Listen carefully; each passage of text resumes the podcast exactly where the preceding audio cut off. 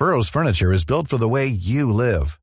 From ensuring easy assembly and disassembly to honoring highly requested new colors for their award-winning seating, they always have their customers in mind. Their modular seating is made out of durable materials to last and grow with you. And with Burrow, you always get fast, free shipping. Get up to 60% off during Burrow's Memorial Day sale at burrow.com slash ACAST. That's burrow.com slash ACAST. burrow.com slash ACAST. Many of us have those stubborn pounds that seem impossible to lose, no matter how good we eat or how hard we work out. My solution is PlushCare. PlushCare is a leading telehealth provider with doctors who are there for you day and night to partner with you in your weight loss journey. They can prescribe FDA-approved weight loss medications like Wegovy and Zepbound for those who qualify. Plus, they accept most insurance plans. To get started, visit plushcare.com slash weight loss. That's plushcare.com slash weight loss. It's How Do We Fix It with Richard and Jim. Ron Friedman, How to Make Work More Fun, Interesting, and Productive. When you look at what it is that leads people to have an engaging workplace experience, it's not what we typically think. It's not a high salary. It's not the perks that you see at all of these fancy, uh, high tech places. It's really about having your psychological needs fulfilled on a daily basis. Would Google be as innovative as it is if all their employees were waiting for Sergey Brin to, to determine what it is they were going to work on next?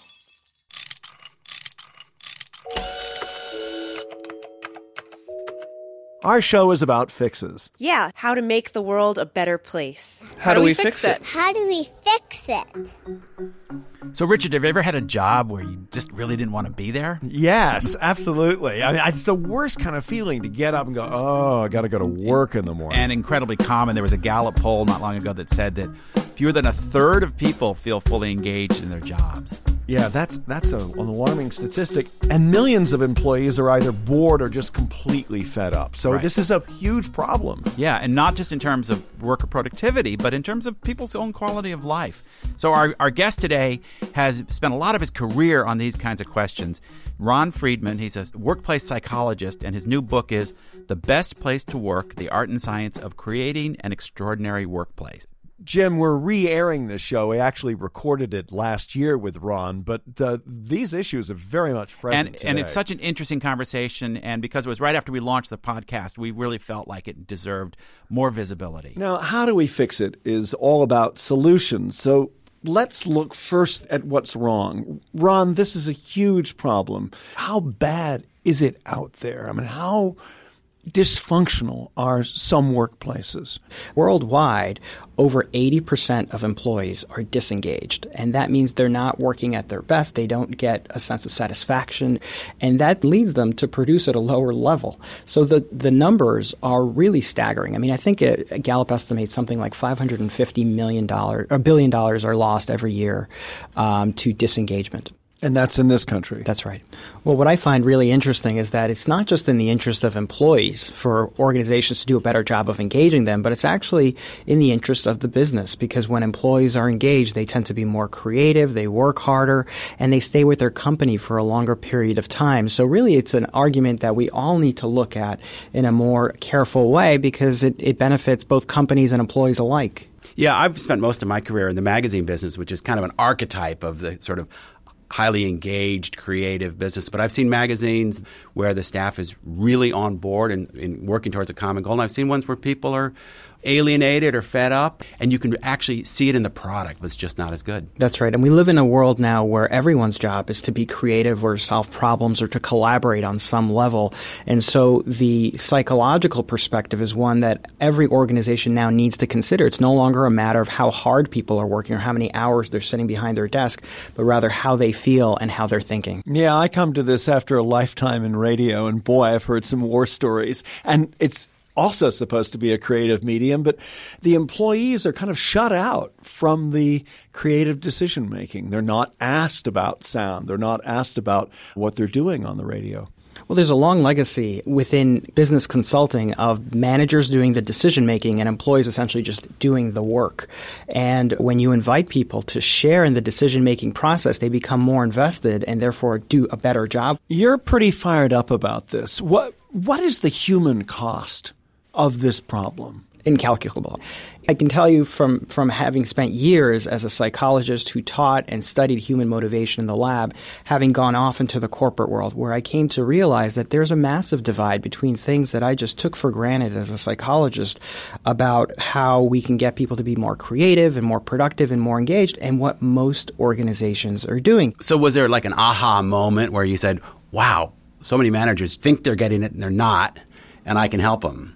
You know, I, I don't even think it's the case that they think they're getting it. I think that managers are interested in better ways of motivating and better ways of creating organizations that are more fully functional. The trouble is that they don't have the time to pour over the data. You know, years ago, we had this revolutionary book called Moneyball mm-hmm. that introduced this new idea about how we can predict whether a player is going to contribute to their to their club. Yeah, this is a Michael Lewis book about baseball. It was the Oakland A's. That's exactly it? right. Yeah, and and so before Moneyball scouts used to think we just need home run hitters. But as it turns out, when you look at the data, what you really want are players who get on base more mm-hmm. often, the ones who are taking walks and hitting singles.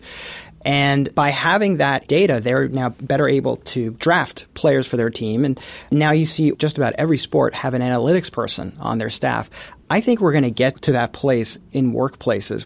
When you look at what it is that actually leads people to have an engaging workplace experience, it's not what we typically think. It's not a high salary. It's not the perks that you see at all of these fancy, uh, high tech places. It's really about having your basic human psychological needs fulfilled on a daily basis. So you don't have to be a mini Google, and no, you don't need the free sushi. Well, you know, well, one thing that I, as a, as a longtime boss, that took me a long time to learn was yes, you have to motivate people, but not everybody's motivated by what you're motivated by. I tend to gravitate towards people with big goals and, and big personalities, very creative, you know, editor, writer, designer types.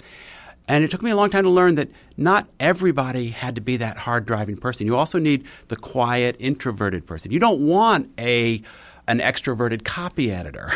you know, right. you want a copy editor who's really happy working hard and focused in a quiet, meticulous way, and that is what he or she finds rewarding. Whereas somebody else, you know, a salesperson is probably the opposite of that. And it took me a while to get that. And I, I, bet you for most managers, they probably feel they can manage people like themselves, mm-hmm. but maybe not so quick to know that you don't want everybody to be like yourself. The whole thing about diversity, I think, really does matter on a team. Yes, and I think that it's particularly necessary when you're looking for a creative product. You see a lot of organizations actually saying we're going to hire for cultural fit. Mm-hmm. And what that means is we're going to look for a certain type of personality and we're going to try to replicate it. And that makes good sense if the work is simple. But if you're looking for a creative product, you actually don't want too much similarity because that if you have everyone being exposed to the same ideas again and again, that gets people complacent and mm-hmm. doesn't get them thinking outside of the box. I tend to be somebody who likes agreement and likes to go for consensus. And it took me a while to realize the most valuable person on my staff was the kind of cranky misanthrope who wasn't afraid to disagree with me and pour some cold water on a story idea, say, that I thought was really great. And then realized mm, maybe not so great and saved us a lot of unproductive work right. by actually bringing a little negativity into the conversation. That's an interesting uh, story. You know, there there is a study that I talk about in the book that looks at what happens when you have people who are all very similar to one another on a team versus when you have a team that is the majority of people who, whom are similar, but then you have someone who's an outsider. The teams with a mix of people who are familiar with one another and an outsider tend to perform better.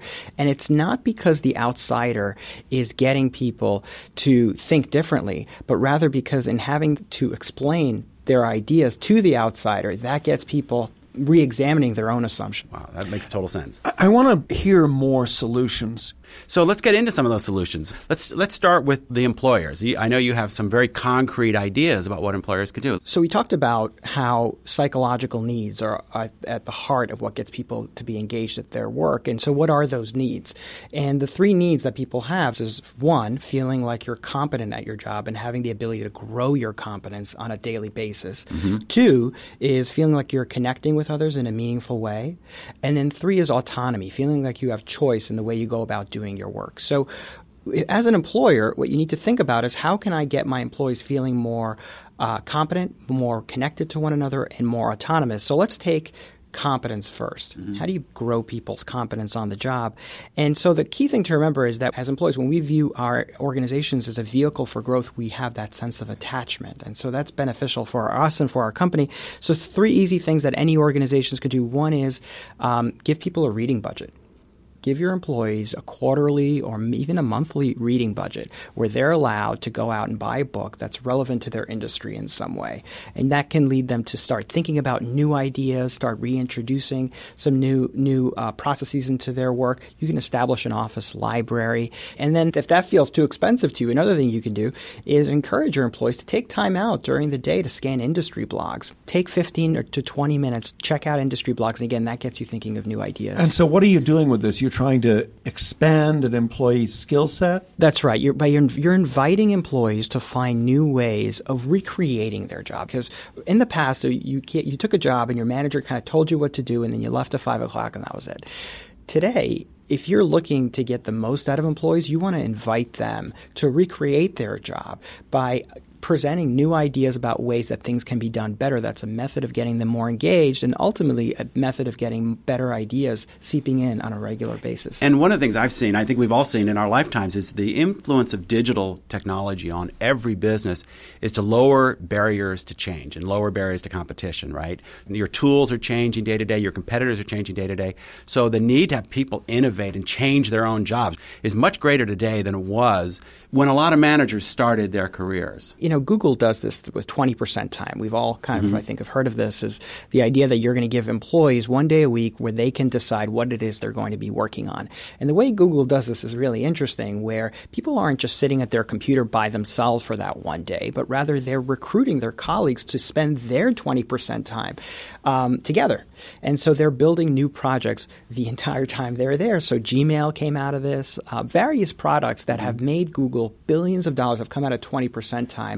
And so you can imagine, would Google be as innovative as it is if all their employees were waiting for Sergey Brin to, to determine what it is they were going to work on next? I want to push back a little bit, though, because not everybody works for a tech company. What do you say to small businesses? I th- agree with you completely that not every company is going to come up with new products every month like Google. That said, the idea of growing people's sense of competence isn't just for the sake of developing a new product, it's for the sake of getting people more engaged, feeling like they're good at their job. And when they feel good at their job, when they feel like they're growing, they're going to do better work for you, regardless of the size of your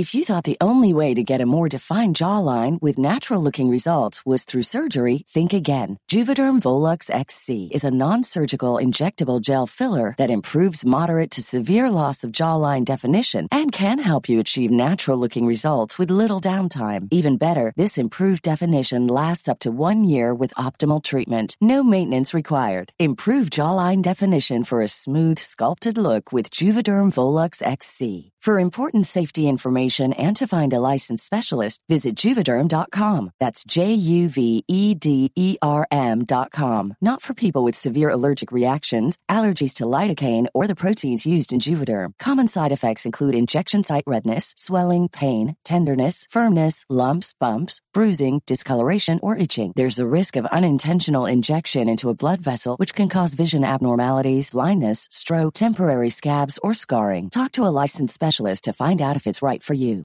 Millions of people have lost weight with personalized plans from Noom, like Evan, who can't stand salads and still lost 50 pounds. Salads, generally, for most people, are the easy button, right? For me, that wasn't an option. I never really was a salad guy. That's just not who I am. But Noom worked for me. Get your personalized plan today at Noom.com. Real Noom user compensated to provide their story. In four weeks, the typical Noom user can expect to lose one to two pounds per week. Individual results may vary. Business. Now, one of your other points I know is you really think it's important to develop this connection between the colleagues on a on, on a job, and this is something else. That now, how can employers help with that? there's there are a number of ways that any organization can build better connections between their employees. For one, when employees join an organization, what typically happens is people are introduced by their resume. Mm-hmm. Rather than just presenting employees by their professional experience, why not take a little bit of time to talk about what that employee's interests are outside of work? So, for example, here's Jim. He really likes uh, the, the, New York Jets, and he uh, on the weekends he, he, likes to go to ballet. Uh, whatever it is that you happen, your interests happen to be. Now, what what that does is now you and I have something to relate to um, that goes outside of work matters. And in fact, if you look at the research on the people who are getting along best at work, they're the ones who are spending the most time talking about non-work matters. Wow. And so that might seem like, well, maybe oh, they're they just gossiping or talking about you know things that aren't benefiting the business? But as it turns out, the better they're connecting, the more engaged they are. Our show is called How Do We Fix It? I'm Richard Davies. I'm Jim Meigs. Does this apply in terms of getting people to work together? Because I think that one of the things I've noticed in dysfunctional workplaces is that there's this sense of us versus them. Mm-hmm. That's interesting. Anytime you have a them in an mm-hmm. organization, that's a sign of dysfunction. Uh, you know, it's interesting that you say rooting against the boss, and I think that that speaks to the management style, the person in charge. If that person is perceived as someone who is coaching others and helping them get further ahead in their career, I think that the views will change. You know, that's funny. The, the, I, have always taken it as a, a real warning sign the phrase this place. If there's a workplace where people are saying, like, oh, this place, all of a sudden they're they're bonding together in opposition to the goals of their organization. They, there's something about the way it's running where they feel like their good ideas aren't being listened to, and they're almost rooting for failure, or, or as you say, rooting against the boss. And I think that maybe some of these relationships you're talking about, that's an example of those relationships taking an unhealthy turn. Somehow the manager's got to get involved in those relationships, not necessarily by being too buddy buddy with the employees, but at least building some common cause behind the behind the mission. Right. And I think another way of doing this is by providing seed money for after work activities where people, rather than saying, okay, it's four o'clock on Tuesday, we're all going to get together and do yoga in the conference room, where, you know, if you maybe you don't like getting sweaty in front of your coworkers, maybe you're not really interested in yoga. But rather than doing that, why not invite employees to say, hey, what are you guys interested in doing after work? And then you might have some people saying, I'm interested in bowling or I'm interested in taking a cooking class. And if you have four or five people who are interested in something, provide the seed money for that activity. And in giving people that opportunity to collaborate over a shared goal together, even if it's not relevant to work, that bonding experience can then influence the way people work together. But you also talk about and make a strong case for making work more autonomous. How do these two things not contradict with each other? Well, autonomy isn't necessarily we're going to do things my way. It's about having a sense of choice. So if I'm a manager, what I might say is, uh, Jim, I'm, i need you to create a podcast for our work uh, for for our organization. It's going to help us with our social media, and um, rather than saying, Jim, I need you to just do this and here's how you're going to do You're going to model it after Freakonomics or whatever you're going to do. Uh, instead, I'm going to say, what's the best? First of all, let me, let me present a rationale for why this is critical. So now I'm bringing you into my thinking process rather than simply assuming that you have the same ideas about what's going to be successful for our company as I do. Because a lot of times employees don't have that same background or context. So really taking time out to provide the rationale first and then inviting the employee, so in this case, Jim, what sort of solutions do you see for producing this podcast and how might it look? Now Jim's invited to contribute his his ideas and then his approach. And we may not go with that approach, but we'll have that dialogue. And that's a way ultimately for Jim to feel more invested in the project because now he understands why we're doing it and he's had some say in how it's going to unfold. We'll have to try that sometime, Jim. Actually yeah. giving you a say. So let, let's switch gears now. Um, we've talked a lot about managers and what they can do. So, what's your advice to the, the somewhat disenchanted or the worker who wants to really make the most out of their job experience. So we talked about how growing your competence is really critical to this. And so as an employee, you really want to reframe the way you look at your job rather than simply as some, you know, something that your manager tells you to do. Look for ways to recreate your job in a way that allows you to do more of the things you enjoy doing more often. So for example, if you do a variety of tasks, but there's one or two that you really, really like, try to think about proactively about some ways that you can do more of that and come up with a plan that you can present to your manager that would allow you to spend more time doing it while still getting the work done for the department as a whole. So it's really critical when you present your case. Don't just focus on why you want to do this for yourself. Think about how it's going to benefit your organization and then make that case to your manager. So, as a, as a longtime employer, I've had this situation many, many times where people came into me. And as you say, there's two different ways to do it. Uh, Liz Smith, the, the old gossip columnist, used, used to have a saying, she never drop a dead cat on your boss's desk. you know, never just never just come into the office and say, I've got this problem, I don't like this part of my job. Instead, our organization has certain goals. Here's how I can better focus on them by spending more time doing what I'm best at, and here's my plan, and minimizing that part of the discussion where you basically admit that there's certain things you don't want to do and you're trying to get out of them, because then you you become a problem that your boss has to manage instead of becoming a solution for to help your boss solve her or his problem. The flip side, by the way, of of looking at just um, increasing the things that you like doing is recognize that greater variety of activities actually produces greater satisfaction at work. So we tend to view the things that we like to do and not really want to go out of our comfort zone, but it's actually when we're out of our comfort zone and growing and learning new things, expanding our skill set that we are more engaged in the work that we do. Speaking of being out of our comfort zone, number 2 in your suggestions of what employees can do, uh, number 1 being to prioritize variety and growth is reframing exercise, exercising to what? Help stimulate the brain cells? Well, you know, the the point here is you really want to reframe exercise as part of your job. It's not just something that you do to look good or to feel good, but actually something that makes you smarter at work. Exercise um, gets more blood flowing to the brain and therefore gives us greater focus in doing our work. It puts us in a better mood, which is critical when we're collaborating with others. And the other thing about exercise is it makes us more creative and it gets uh, it activates the memory regions of our brain, which allows us to soak in information at a higher rate. So you're going to be more productive at work as a function of be, of exercising. And there's in fact research that organizations that allow or invite their employees to exercise either by taking an extended lunch hour or coming in late or leaving early tend to have more engaged employees and employees who feel like they're more productive. Jim's been the employer, I've been the employee. And one thing that you say about what employees can do is to make time to restock your mental energy. And I look at that and I think, I'm just showered by emails from work all the time. Um, and many employers expect their workers to be always on. What do you have to say about that in terms of people who feel overwhelmed because there's just not a line anymore between going home and being at work. I completely agree, and I, uh, I from my perspective, this idea of work-life balance is completely antiquated.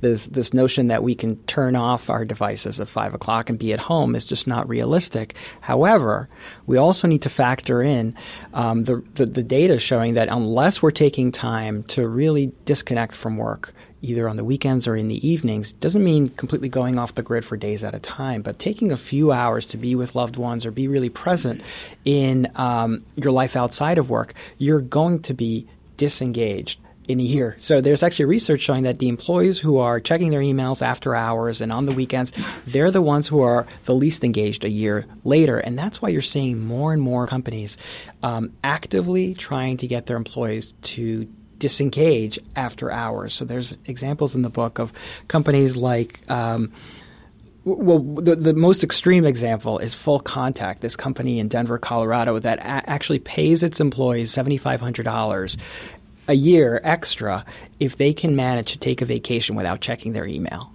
Well, wow.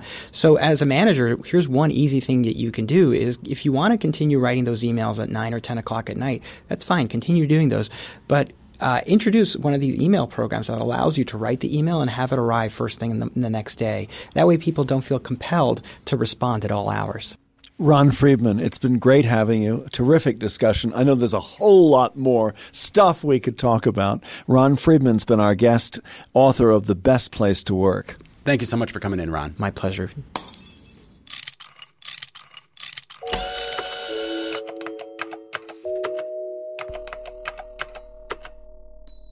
Some very clear takeaways, Jim, from what Ron Friedman was saying about how to improve our experience at work, both for employees and for employers.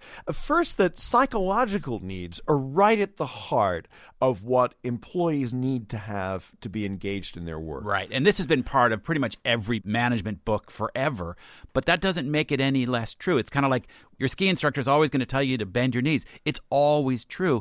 Helping people feel like they're competent at their jobs, that they can connect with coworkers, and that they have some autonomy to figure out how to solve the work problems creatively.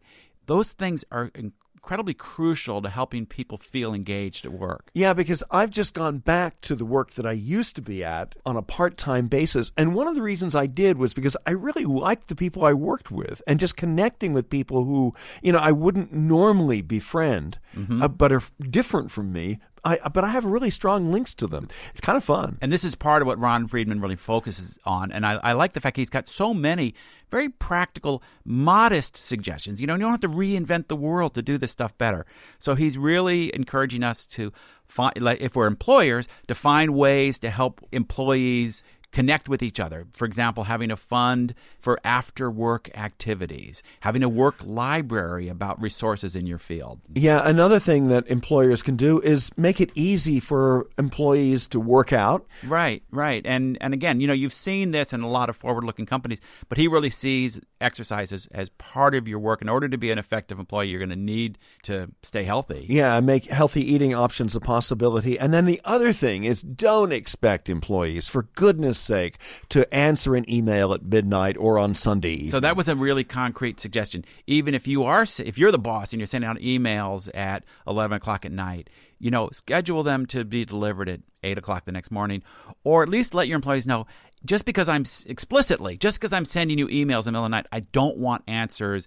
It's totally fine for you to be off the clock from dinner to breakfast and and you'll catch up with this in the morning. And I love this idea on vacations that you say to employees, you've really got to take your vacation time and we'll give you a bonus if you do. Yeah. It's sending a message that vacations are important for recharging our batteries. He also says, us workers, we should reframe our jobs and think about how we add value to the enterprise that we work for. You know, that's such a simple thing.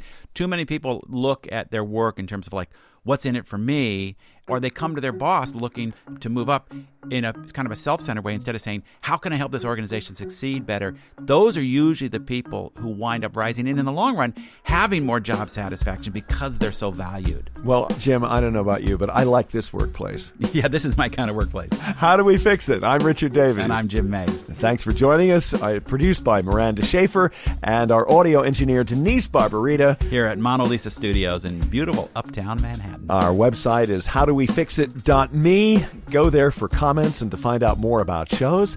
And this is a production of Davies Content. We make digital audio for businesses and nonprofits.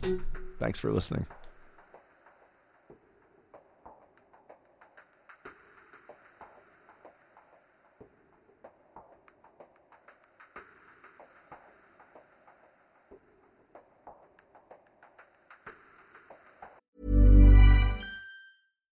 Here's a cool fact a crocodile can't stick out its tongue. Another cool fact you can get short term health insurance for a month or just under a year in some states. United Healthcare short term insurance plans are designed for people who are between jobs, coming off their parents' plan, or turning a side hustle into a full time gig. Underwritten by Golden Rule Insurance Company, they offer flexible, budget friendly coverage with access to a nationwide network of doctors and hospitals. Get more cool facts about United Healthcare short term plans at uh1.com. Hey, it's Paige DeSorbo from Giggly Squad. High quality fashion without the price tag. Say hello to Quince. I'm snagging high-end essentials like cozy cashmere sweaters, sleek leather jackets, fine jewelry, and so much more. With Quince being 50 to 80% less than similar brands. And they partner with factories that prioritize safe, ethical, and responsible manufacturing. I love that. Luxury quality within reach. Go to quince.com slash style to get free shipping and 365 day returns on your next order. Quince.com slash style.